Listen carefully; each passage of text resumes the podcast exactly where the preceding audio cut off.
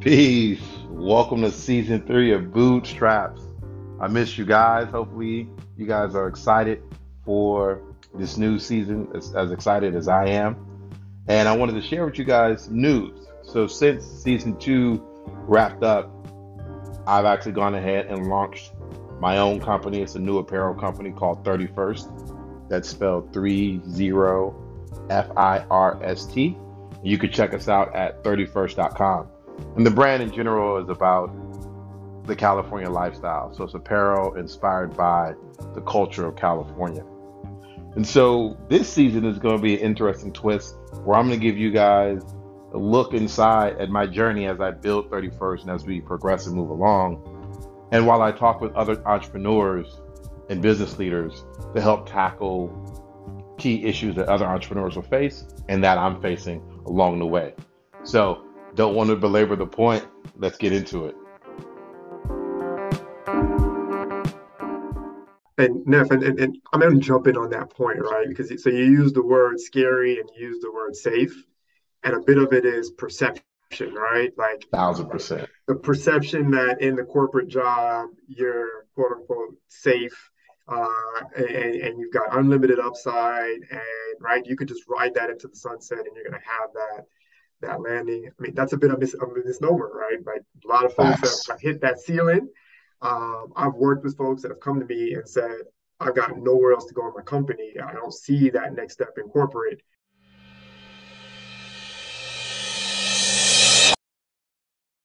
Peace, peace, peace. What's happening, brothers? Welcome to another episode of Bootstraps, season three, kicking off. And I am super honored and happy to have you guys here. So, uh, why don't you guys go ahead and introduce yourself to the people? Uh, tell them a little bit about yourself before we get going.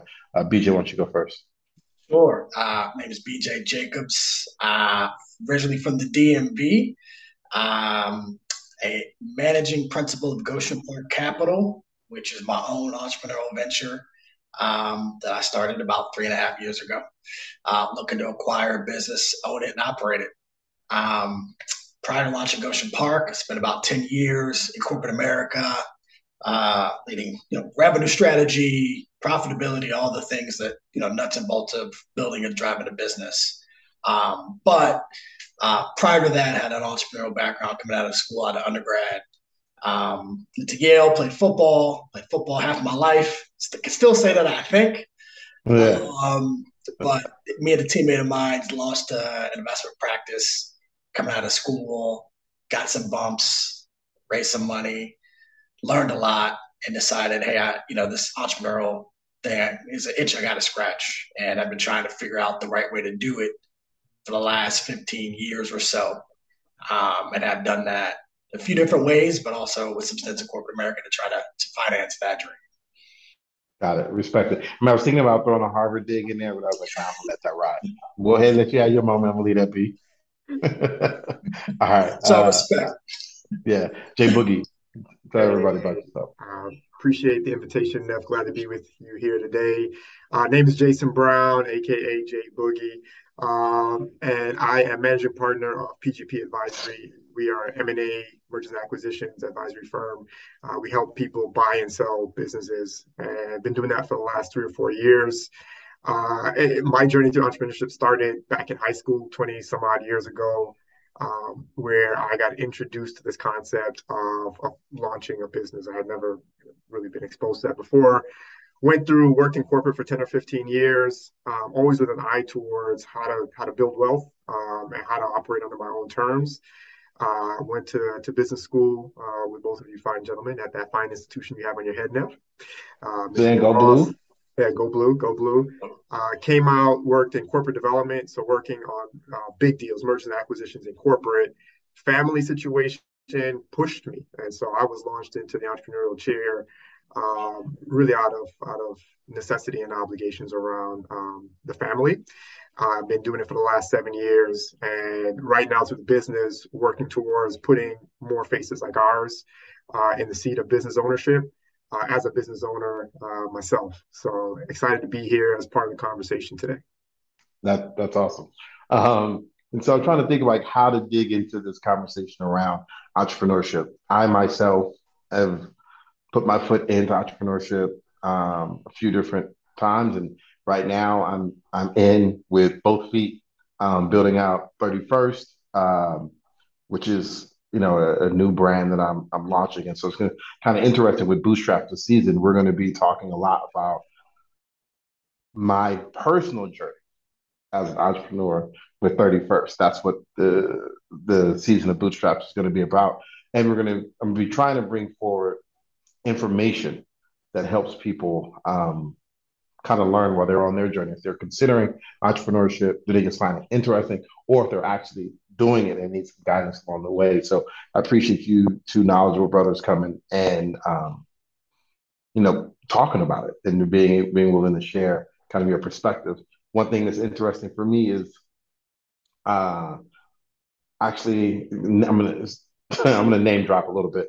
I had lunch with Stephanie Gallo, who um, from Gallo Wines, I used to work for.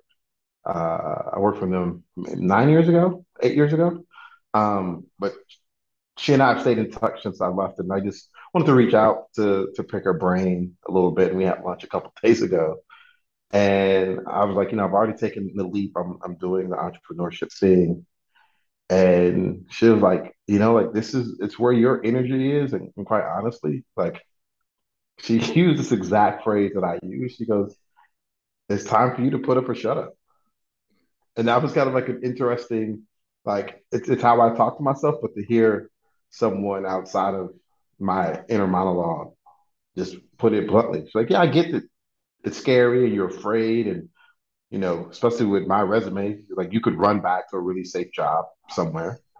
Like, but you need to give this thing a shot. You have a lot of passion for it. So make it happen. And Neff, and, and, and I'm going to jump in on that point, right? Because so you use the word scary and you use the word safe, and a bit of it is perception right? Like thousand percent. The perception that in the corporate job you're quote unquote safe, uh, and, and you've got unlimited upside, and right, you could just ride that into the sunset, and you're going to have that that landing. I mean, that's a bit of, mis- a misnomer, right? Like a lot of folks have, have hit that ceiling.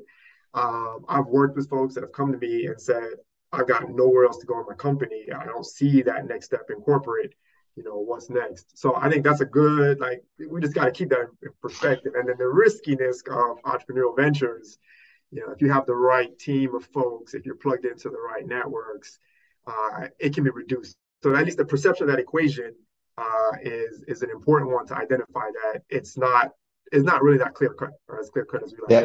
Yeah, that, that's actually a great qualifier. Mean keep it a buck. I mean i've i've run into that a few different places in my career. Thankfully, my profession allows me to like then want to just move to another company. Um, as a marketer, it's kind of you you could you could almost be dropped into any industry and kind of do your thing. Yeah. But there is I keep running into kind of this thing. You know, I, I won't won't go long, but I had a situation where I won marketer of the year, and that was a huge thing. Like and while I was getting my annual review, in which it was a very positive review on paper, three quarters of the review was like negative, nitpicky stuff. That was kind of, I just found that interesting, right? It's one of those things that, like, is it safe? Because I no longer, I didn't feel safe in my job from that point forward. And I was already in a pretty senior position. I came off arguably the best year of my entire career. And this person just made a subjective choice to like make my annual review, even though on paper it was all positive. Like this is what I'm going to focus on talking about. And what I'm talking about actually isn't even written up in your review anywhere. So it was kind of this like gaslighting situation where I was like, yo, I don't feel safe here at all. You know what I mean? Yeah. yeah. It's funny you mentioned that. I, I, I can think of an experience when like that same safety issue, right? Like I remember being launched further towards entrepreneurship prior to business school, right? Like the reason why I applied to business school primarily was because I saw myself doing more where I, you know, more than what I was doing in my company. Come to find out, the company that I was working for, you know, global organization, imploded 15 days after I got into school. Right. And right. that was the that was the moment for me. I was like, you know what? I don't want to go to business school and come right back to a situation like this. Like I gotta have a little more control over my destiny. Um, so it's just funny how you talk about that even in terms of family. Like, like I grew up in a family where being as close as you are to DMV, like how you make it is you get a good government job, you, you work your way through the rankings, right? build your pension, right? And, right. and, and and then you start, you know, perhaps building government contracting, you know, to, to the government after that, but it's much later in career. And I think right. there's opportunities that we just don't talk about in our community. Yeah, so that's that, that's that's so real. So with that, I'm gonna kick it off and, and ask this throw this question over the fence to you, wise fellows. Like, why why aren't more black people getting involved in entrepreneurship? Given how gritty we are, how creative we are, like why are we not? Because I mean, the, the two most important traits to succeed in entrepreneurship, or two of not the, I mean, having capital definitely helps. So we can get into that. But from an individual skill standpoint, separate from capital is grit, right? That, that determination to kind of persevere and then creativity to kind of constantly pivot and figure out creative solutions to business problems. So why why do you guys think that um, more Black people are not getting involved in entrepreneurship? Yeah, I think I'll start with that. Like that perception piece of it is is so critical, right? And and part of part that comes along with that is the tools, right? Like you got to have some of the non tangible tools to go along with it. Like we might have some grit, but unless you have access to people who can help you navigate those things, and I, I can be honest with myself, like I, I didn't have that. Like I, even though I'd had a, a, a rather privileged background to to go to the places I've gone to and have the education I have, I still didn't build the networks or have the networks built in through either my parents or classmates to, to be able to just be like, oh, you know what, I'm going to go in and go to this bank and ask for this loan and start this business. And here's the documents. I need to have. And some of my classmates actually did that, right? Like, and were wildly successful doing that. Um, and did not have the same education level education and, and other right, things. Right, right. So it's just like access and exposure is just, I, I think, two two big big reasons. Yeah, that's that's that's fair. Go ahead, Jay. Yeah, no, I was just going to piggyback at that. So, I think a portion of it is is the the exposure. A big portion of the exposure. I remember an experience. I was probably about 24, a couple years under undergrad, and in the corporate space. And one of my managers came up and he was like, "You know what, Jason? You know what you should do? You should go buy some equipment, set up shop down the block, and be a supplier to us." right? And it was we were doing government commercial uh, aerospace work, and we probably wouldn't be sitting here having this conversation right now if I had understood what he was actually putting out there. Right. And, and BJ, you're smiling, right? Because to be a supplier, a you know minority supplier to uh, you know six hundred million dollar company uh, doing quality work, right? Like I knew how to do all that gritty stuff, right? I could project, I was right. project managing, I was setting up new infrastructure and managing suppliers, all of it, engineers. Um, and I didn't had no clue as to what that meant. The question should have been, okay, will you fund me and and mentor me through how to make that happen? I was so hyper focused on how am I going to be successful at this job. And so there's a shift in the mindset as well as the access to somebody prompting and planting the seed. So a lot of the work that we do, like what I get really passionate about is talking to 24 year old Jason, not only, hey, you go need to go do this, but here's the playbook, right? Like you may be thinking, right. right? This is the playbook, but this is the real playbook you need to be, you know, put onto. Um, yeah, I mean that's that's deep, especially so there's I think there's totally piggybacking. I'm not making a point you guys haven't already made, but it's kind of restating. It's like having the perspective like this understanding like yo i can go do this thing. I don't have to get a job. I can go invest the capital and become a supplier become a business owner and make money that way. And i think it's these two things that kind of play off of each other. Um, one is lacking the perspective to even think that way because our head is just down right? Go get an education go get a job. Go get an education go get a job I think the other piece is the comfort in asking other people for money. Yeah. Right. Raising raising capital from investors and saying, give me your money. I'm going to take your money. And with my skills and drive and grit and expertise, I'm going to turn whatever, however much money you guys give me, I'm going to multiply that by 10. Yeah. That's very foreign to us. And I think I have my hypotheses about where that comes from. But why do you think Black people struggle with uh, asking folks for money? I'm asking you guys. I'm going to share my opinion. Yeah. I want to hear from you guys first. So I, I think I think the first part of it is you don't know what kind of questions you're going to get, and many times the questions are about your credentialing and your background and your your reason to be in front of them, right? Like, mm-hmm. why are you here? It's not because the great idea, and in fact, you hear so many stories about just the worst ideas are getting funded, right? So you know there's something else at play. It's not just the smartest, the brightest, the greatest ideas, and you, I think we get a sense like, hey, there's like there's something there, either my credentialing, whether it's school, places I've worked, etc., that you know I've got to go get first and it's easy to get sort of stuck in that frame of thinking, right? About like, I got the credentialing, but I really want to leave those golden handcuffs, right? Right. Um, and, and so I think that's like probably the safest first step for us, and it's been like that way since the beginning of time. Like people have said to us, like, you know, no one can take your education from you. Go get your education, right? You go to a big company, you go to that company, no one can take that away off your resume, right? And so it, it's how much credentialing do you need? And I think sometimes it's hard to know what that balance is and whether that's the trade off of going to get that credentialing first before you out and ask for money and what that process looks like. And are you plugged in the right networks? I think that's it's it's a tough balance to try to right. But other people only I completely agree, but when you start going into perspective, other people with other backgrounds, they're not they're not even carry the weight of that perspective. No. You know, they just go out. I mean, and this is this is this is not a dig at all. Like this is me playing back his words.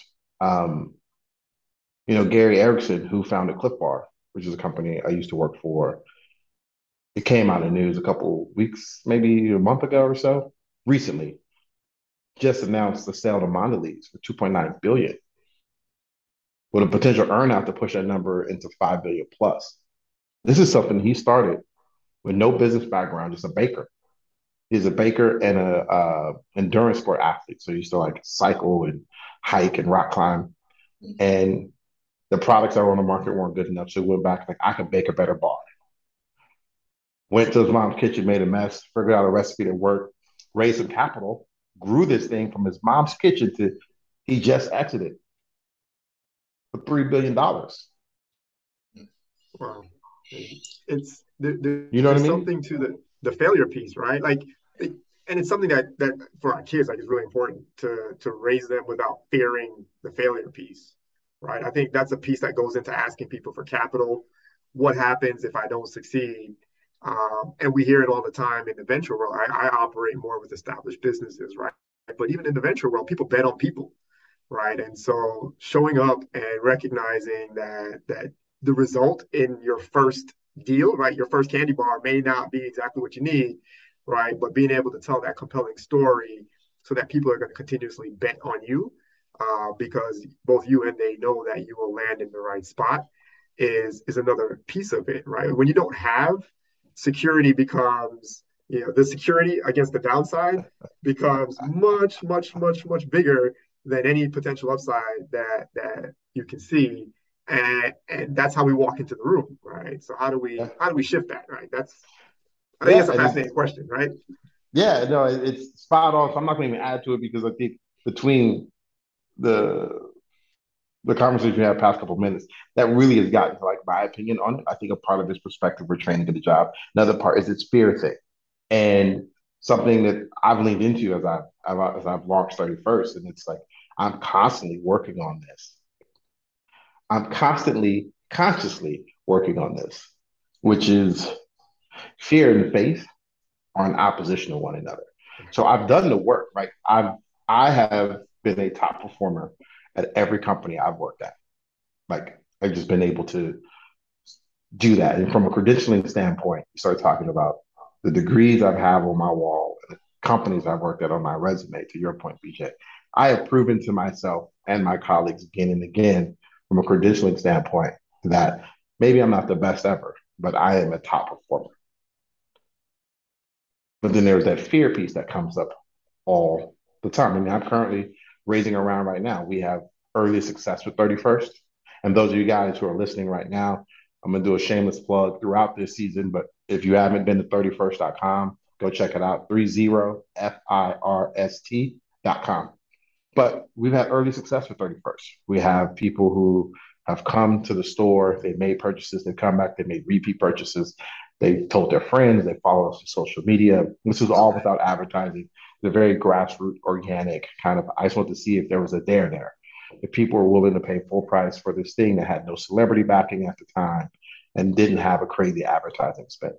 And it's it's proven like people have responded really well to the brand. We then expanded it a couple pop-up shops.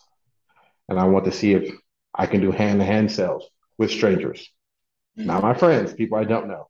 And people who were strangers who walked into our booth spent money, spent a good amount of money. And I was like, okay, that was further validation. So there's a there's a there there. I still have to deal with fear while I'm raising this round. I'm like, wow, it's there's fear to ask, then a, a different fear kicks in when they say yes. It's almost like, yeah, I'm coming in for X amount. Yeah. And then a different fear kicks in. And it's that fear of failure you're just speaking to, Jay. Someone who I just, I mean, I can't actually tell the number because that was, I ran a really, really large business for Clif Bar, which is my last, my last full time corporate gig. It was a massive business that was extremely complicated. It was I ran the whole country of Canada. We across multiple languages and totally different food regulations versus the US.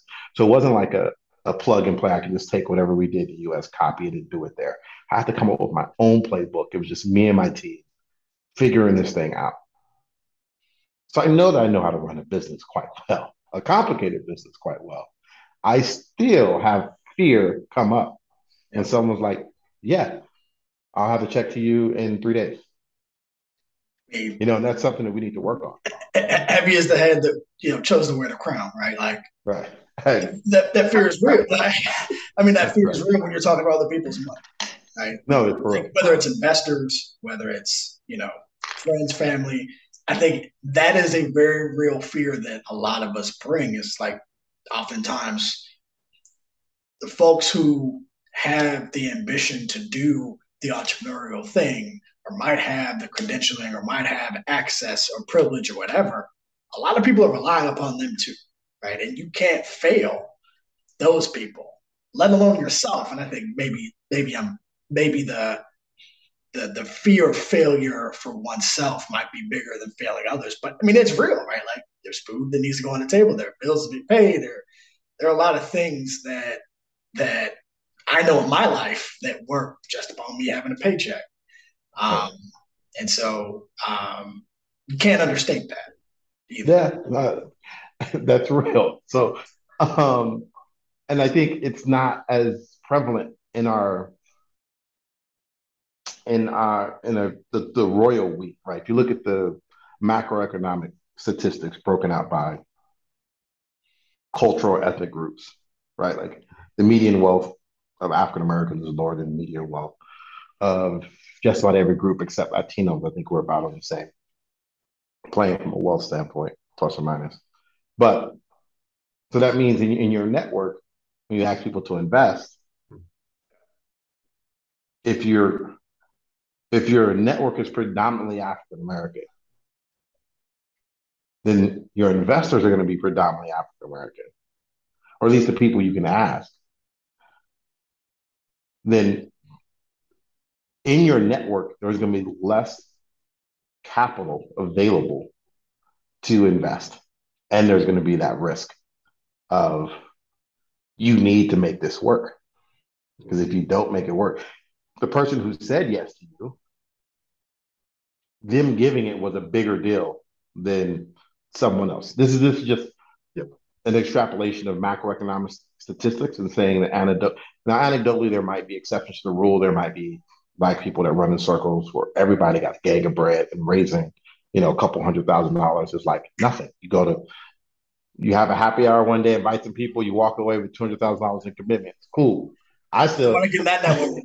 yeah, I don't, I don't run it, I don't run in those circles unless y'all been hold out on me. You know what I mean? Like so, um, but I, I still think there's a piece where we have to push beyond that here. Well, and, and you know, to your point, there's there's something to the circle, right? A lot of businesses are going to fail. I mean, the, the reality is, we are the exception to the rule, right? And I think part of this conversation, how how do we shift that to become more of the rule than the exception? But if you don't have, and I've I've been in ventures personally early on that failed, right? They flopped, and to your point, it hurt. There was no safety there. There was no go back, right? You got to start over. Uh, so there is something to having the right circle of people, the right circle of folks that have the experience, right?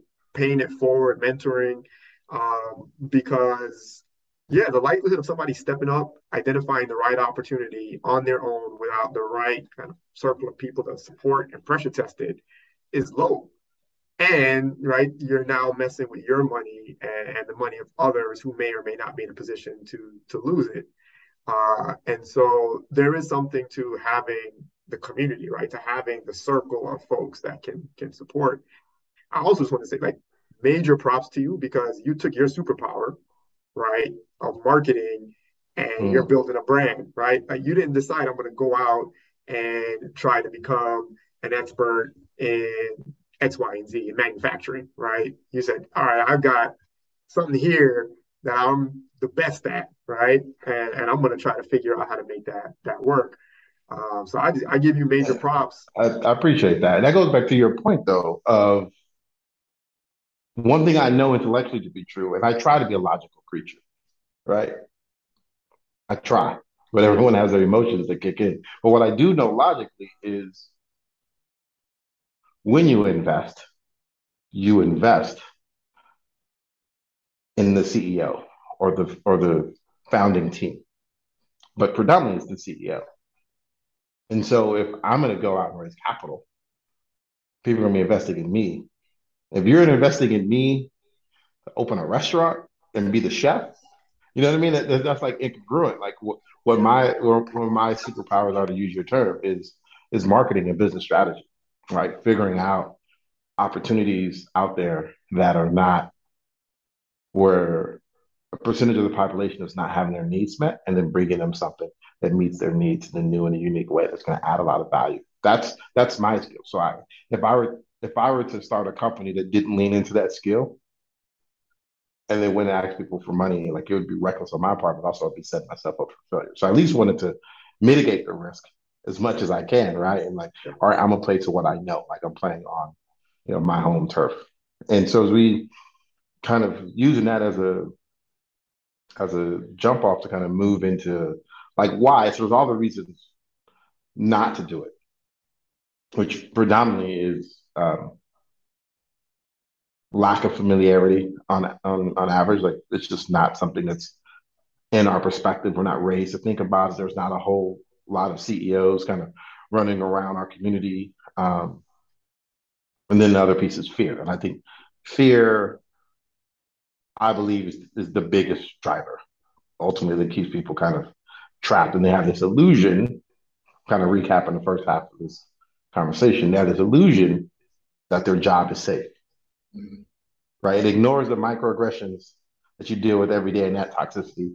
Also, it ignores that at some point you're going to hit the ceiling right? And you're going to be dealing with situations where you your knowledge and expertise is at a particular level, but your compensation is not.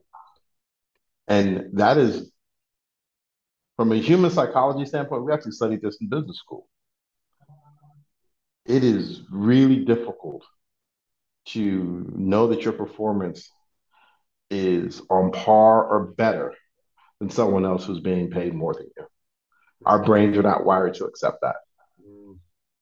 And so having to like that's that's MO like 101, right? Yeah. Having to deal with that on a regular basis, like, is that really safe? Yeah. I, I think about that same problem. It's the same, same issue, maybe different, different words, I think about it in terms of just value, right? Like, and, and maybe however you want to define value, whether it's get paid, whether it's like output. Do I feel like I'm making enough impact? Am I getting the most out of myself? Am I making the most impact in my community, on my family, what have you? Anytime someone feels like they're not getting the most out of themselves in one way or the other, whether that's salary, providing for family, like intellectual stimulation, like like you're going to check out right? Like right. you're going to get frustrated. And there's only so many places. Like everyone, I, I believe that everyone has a unique ability, a set of gifts of something. Like you have to like steward that and cultivate that. But once you do that, and as you're doing that, there's only certain so many environments that you can go out and, and deploy those gifts, right? right? And sometimes that might mean a corporate gig, and people get many people get validation from those roles. Sometimes there's not enough of those roles for all the people right. with those gifts, right? And so you got to find another place to deploy right. those gifts. And right. so I think that's where a lot of folks find that frustration. It's like you're not meant to be there, right? If you were meant to be in that seat that you covet, like you'd be in it or be on the track for it, right? Right, right, right, right. And So you got to create your own um, avenues. Right. Right, and get over that fear to then go and create it. I mean, and that that pushes us to and there's this point of like value, value creation. I think it's a big compelling piece, mm-hmm. right? In in being able to as, as to why we should go be entrepreneurs. Not not everyone. Those of us who have that drive and inclination in us, and the only thing that's holding us back is fear. Like you need to make that move. I don't. I I am not one of the people like no one should have a job. No, no, no, no. Like I think. I don't. Most people probably should have a job. I don't. I don't think everyone's cut out for entrepreneurship. But if you have that burn inside of you, like you should go make it happen and not be controlled by fear. And because of it, and the big one of the big motivation motivations should be is value creation. Like if you look at the skill set you had, Jason, going back to that situation where um, someone advised you to go become a supplier, like set up shop down the street and be a supplier to us. You had all the knowledge and you were creating all this value within the organization. But if you stepped out with the exact same knowledge, deploying your skills in the exact same way, you're going to be able to create and capture value. And that's the that's the other half of the equation that we don't think about like business is creating value and capturing value. And in our job, we create a lot of value, but we didn't put up any of the capital. So what we capture is our salary. Yeah. But if we take the risk, right, and we start our own company and we create this value, now it's a lot of risk. But you get over that risk and you get to where you you're creating value and then you start to capture value. The ratio that you capture is going to be great it's going to be much more beneficial to you. I mean, I took a non-existent, a quick anecdote. I took a non-existent e-commerce business that was a subset of this larger business I was running. It's like, oh, yeah, we need to be an e-com. And so I had a, an idea where I wanted the business to be by 2023. I think was the benchmark. So then there were things that I started doing in 2018. And no one was doing these things. So I did those things. I took a non-existent business and I took it the thing we got is like three hundred thousand dollars. Doubled down on on the positive learnings. We got it to a million the next year. Doubled down on those learnings. Expanded, took it from one to like 2.5, 2.4, and then doubled down on those learnings. And then we had this really large base. Uh, grew it to nearly a five million dollar e-commerce business from next to nothing. And then I know what the profit is that comes off of that. And I know that that value was created by me but it was created by me leading a team using someone else's assets. I didn't own those assets. So what I captured was just my salary. Yep. And, the, and the profit from that business was considerable. It was it was more than my salary. The profit from that e-commerce business alone was more than my salary. So if you look at the benefit, you know, when you start talking about creating value, BJ, when we deploy what we know to build a successful business, the return yeah. is I don't even know. It's uh the infinitesimal. It's like it's infinitely great. Yeah, Yeah. yeah, yeah, yeah. yeah. Because that, that Exponential. divergence. Go ahead, Jason. No, no, I was going to say it's exponential. So in my seat, right, I talk to a lot of business owners every day, and and I have an opportunity to kind of listen to their story and their journeys of how they get to the point where they're making significantly more than people in, in corporate America. And the point, is like, they're not necessarily smarter than anybody else, right? They've gone out and and done it. And, and what I encourage folks to do uh, in terms of you know, getting into entrepreneurship is is that that cycle that that you mentioned about learning, right? Like where's the value? You may not get it exactly right off the bat, but the speed at which you learn and adapt, right? I think that's where the grit comes in. Right. Clarity around where is the value, and then grit to and persistence to get after it, and the ability to learn constantly. Like what do I need to be doing to adapting? And when you see it, right? When you see that next step, then you go all in, right? You go all in and to that next step, all in, and keep keep moving. Um, but it's this virtuous cycle of value creation that when you're in the driver's seat, when you're the person that is in, in the equity position, when you hold the keys to the uh, to the car and you figure out which direction it needs to take, it's it's to your point, right? There's there is no there's no top end. And then what does that look like in terms of generational wealth creation, right? Like that's the part that gets me really excited. You know, what does that look like for kids and kids' kids and the community more broadly if that model is done at scale, Man, right? Like transformational right there. Bam. Yeah.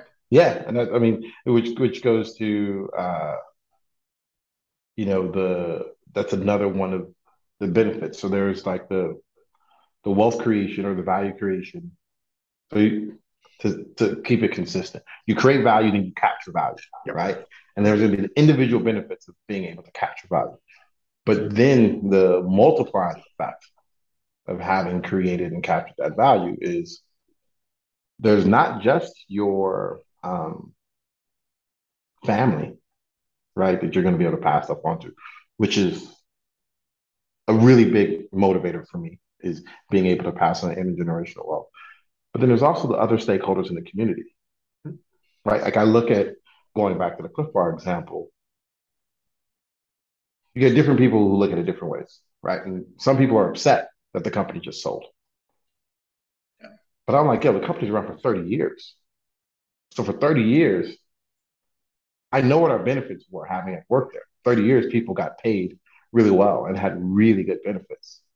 Like, not that all maybe all, all the benefits may not have been there the entire 30 years, but they were there for a good chunk. For example, there was base camp, which was um, preschool and childcare for parents with young kids. So you wouldn't have to take your kid to another location. You would drive them to work. And they were trained, licensed professionals. It was a full on preschool that was set up Yeah. adjacent to the to the office. And then it was subsidized. So you ended up paying, I don't have kids, so I don't know what the exact number is, but I know it's highly subsidized. You paid considerably less than what you would have paid for preschool elsewhere. Yeah. Way more convenient. Anything happened with your kid, they got sick, any type of thing happened, you walk over 100 yards and there your kid is. You don't have to get in the car and go anywhere. Mhm. But then it's also a lot less. There were sabbaticals every seven years. You got a two month vacation fully paid. So you got your vacation every year. Then if you're there seven years, they're like, you created so much value for the company, you deserve eight weeks off, fully paid. So you just, up and travel for eight weeks without you don't have to dip into your savings. Right? Your income is just still coming in. There's all this long list of benefits that were created. And these benefits were created through Kit and Gary's kind of vision and what they prioritize. Imagine in the African American community. Yeah. You- Right. You're, you're talking When about 31st creating is community. wildly successful. Yeah, go ahead. Yeah, I'm saying you're, t- you're talking about creating community, right? That that's two people's vision for what they wanted to create for you know a, a setting where people could feel whatever they wanted to feel, whether that's love, supported, encouraged, what have you, right? And Right. have those different needs. And how how do we give back to the communities that raised us in a way that we wish we had? It's to create these communities, right? Like it's to use those resources not just to en- enrich ourselves, to create spaces for people can use their gifts in a way that can continue that that flywheel, process, right? Um, Thousand percent. My definition of success for 31st is not me buying a private jet. My definition of success is me being able to employ people at a level, at an income level, where they can sustain a family. Yeah. If I can have employees who are making enough money from working for me that they could sustain a family, then I'm successful. And 31st is successful. That's that's how I think about it. Then you continue to scale that, and then, that's what used to like run through my mind. You know, when I was actually running the Canadian business unit for Clif Bar, I was like, wow, this is a beautiful thing. And it's just, I looked at, the, I would look around, I would see the people coming to and from work every day, and the kids that were benefiting from the parents working there. It was just this whole kind of ripple, and then everyone was encouraged. You got paid to volunteer at different community organizations. Now, the company was underrepresented from a from a black standpoint, so it wasn't a lot of black people that there was benefiting from that. But if you think about us as entrepreneurs, if we take the risk of creating our own thing, mm-hmm. creating that value, and then capturing said value, we then get to set up companies that build community around us. And I mean, we do create as as a our ingenuity as a culture is pretty impressive. Like, you know, you you can you I can just rattle off like Jordans, right? Like Nike owes Jordan everything, right? Because Jordan like saved them, and look who then has sustained it. And then when when they want to go on the golf, like they Nike golf was built off of Tiger Woods. You look at, I mean, it's an old story, but that, of my first marketing jobs, I worked with a company that started uh, St. Ides. I don't know if you guys know St. Ides, which did not do. I'm not gonna say anything because I don't want to, you know, I ain't trying to deal with with lawyers, but you guys know St. Ides. And by when I got a job at the company, it already sold St. Ides. But I went back and found a reel that was sitting in the file cabinet in the marketing department. And they worked with every rapper, West Coast, East Coast, Midwest, down south. They all made a commercial. And because we co we, our culture, our rappers, co-sign this alcohol, then everyone rocked with it. Right? So like we're creating value, we're not capturing value yeah. and capturing value in a way which we, that we can go back and build community to where folks can have good, decent jobs. You know what I mean? Yeah, yeah. Good jobs. Kids who are going through the daycare program that are eventually going right. to schools. They're eventually getting scholarships, going to colleges, right? And, and, for 30 years, I'm sure they saw that process happen with so many families, right? A thousand percent. They gave scholarships to folks and then kids, people who worked there. Their kids finally grew up, got old enough. Then came an intern there in the summer when they were in undergrad, getting their feet underneath them, kind of figuring out what they want to do with their life and kind of building their resume. Yeah. I know I wasn't at 18, 19, 20. I wasn't knowing that I can go intern and really build my resume out. Like summertime was like, all right, because I went to school in the Bay. I was like, I'm going back to LA.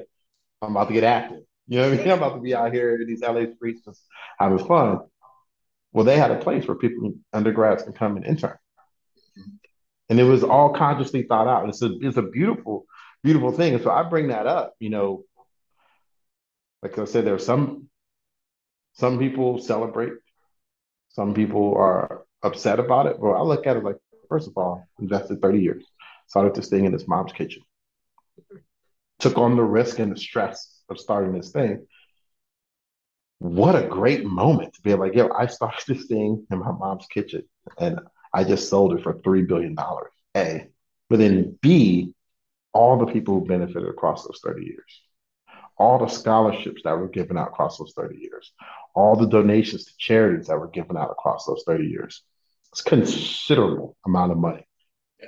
was given out. So we could be in those same situations it's it's interesting, right? As I think about building out teams, as I think about the structure of, of how my business operates, I, I, I find it in the, the conversation around diversity, equity, and inclusion, like I just naturally look at building that because I inherently believe as a value that having multiple perspectives builds a better business, right? And I've worked in a world where I've had to learn to deal with perspectives that didn't align with my own and values that didn't align with my own and figure out how to make it work, right? So there is something real powerful about being in the seat of creating the culture, of creating the narrative, of demonstrating you know, one of the competitive advantages, like one of one of the things that we bring to the table, in addition to creating the culture, is that you know we just see things a little bit differently.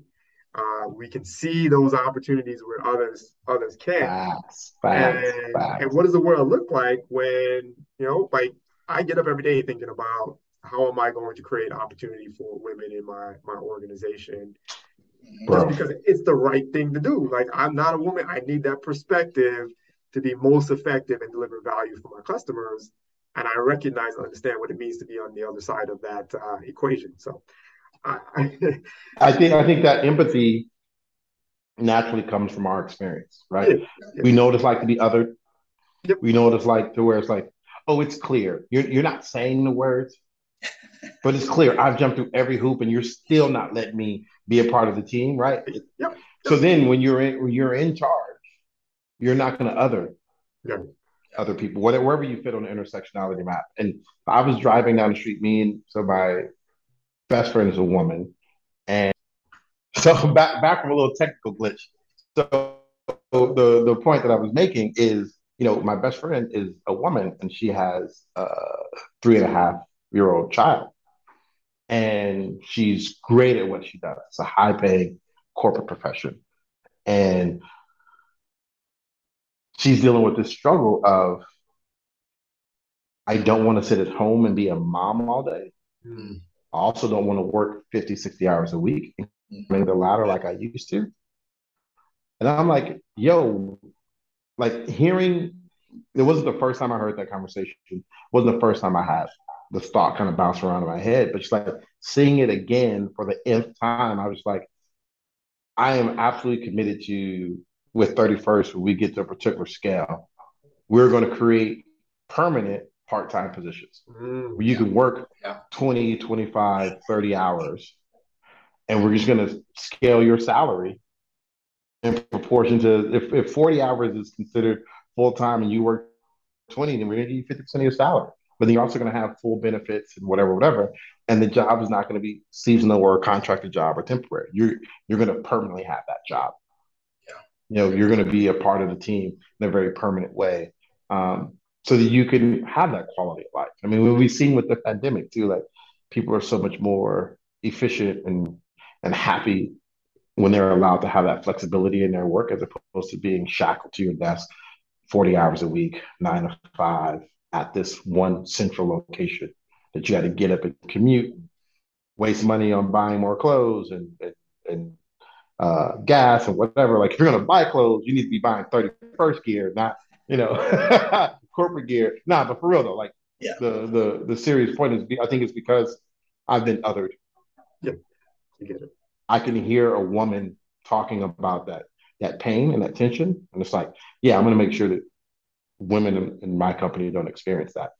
Well, and that, that creates the win-win. Go ahead, go ahead. Yeah, no, I, I, I think we're at a critical point, point in our economic history, right? Uh, as a country, I think as a as a global economy, even we're at this reckoning place, right? There's so much volatility and there's so much change that's happening at one time, and people's eyes are opening to change caused by the pandemic, caused by societal impacts, a lot of different things happening in the world politically, and people are starting to realize like it's not about productivity, right? It's about impact, and there's a lot of different ways you can have impact, and a lot of more people you can bring in to have inclusive impact. And so I think mm-hmm. there's just this massive shift that's happening, you know, in, in terms of work, not just workers' rights, right? But like, how do we ha- get the most impact out of workers? And instead of just being like 40 hours, 50 hours, 60 hours, right?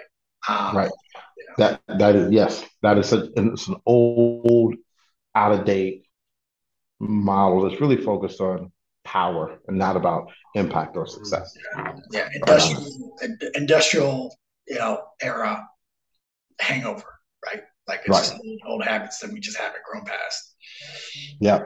So to, to wrap things up, so for me, where, given where I'm at with 31st or any other entrepreneur that's out there, what advice do you have for folks who are starting out as entrepreneurs? Maybe maybe let's let's take let's take me off the off the list because I've I've, already made my, my leap and I can reach out to you guys for a very specific question um, that I may have. Someone who's out there who's looking to get started down the entrepreneurial path, they have an idea, they have the skills, they they know what they need to do to do it, but they're afraid. Any advice you'd have for them to to overcome and how to mitigate and manage that fear? So I mean, I, will I'll go real quick.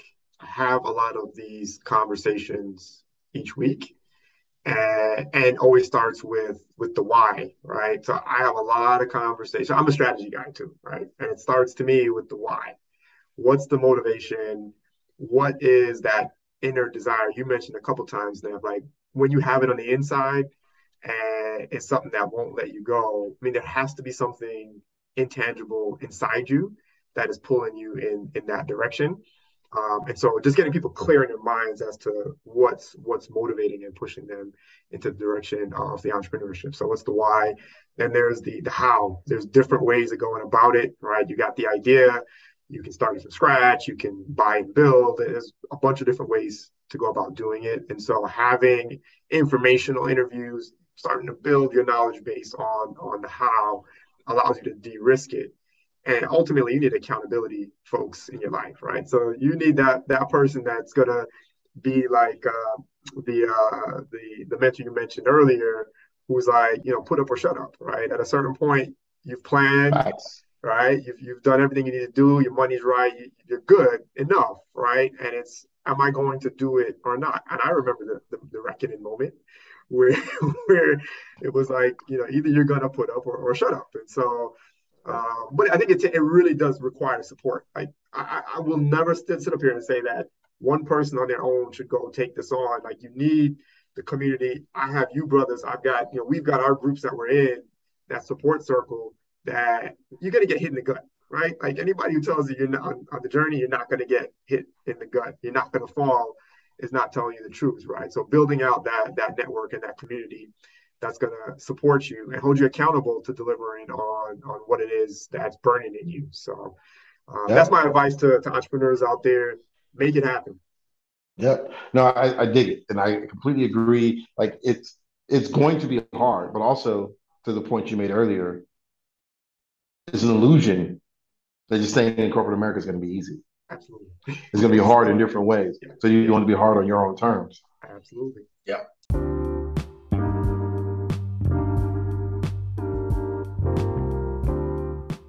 I hope you guys enjoyed that episode and thank you guys for tuning in to another episode of Bootstraps. In all honesty, Bootstraps couldn't exist without you as a listener. So please do us a favor, go on over to where you listen to podcasts and subscribe to the show. Leave us a good rating if you like the show and share it with your friends on social media, text message, email, wherever it is that you uh, connect and share cool content from the internet with your folks. And remember, until next time, it's not about being perfect, it's about being better than you were yesterday. Peace.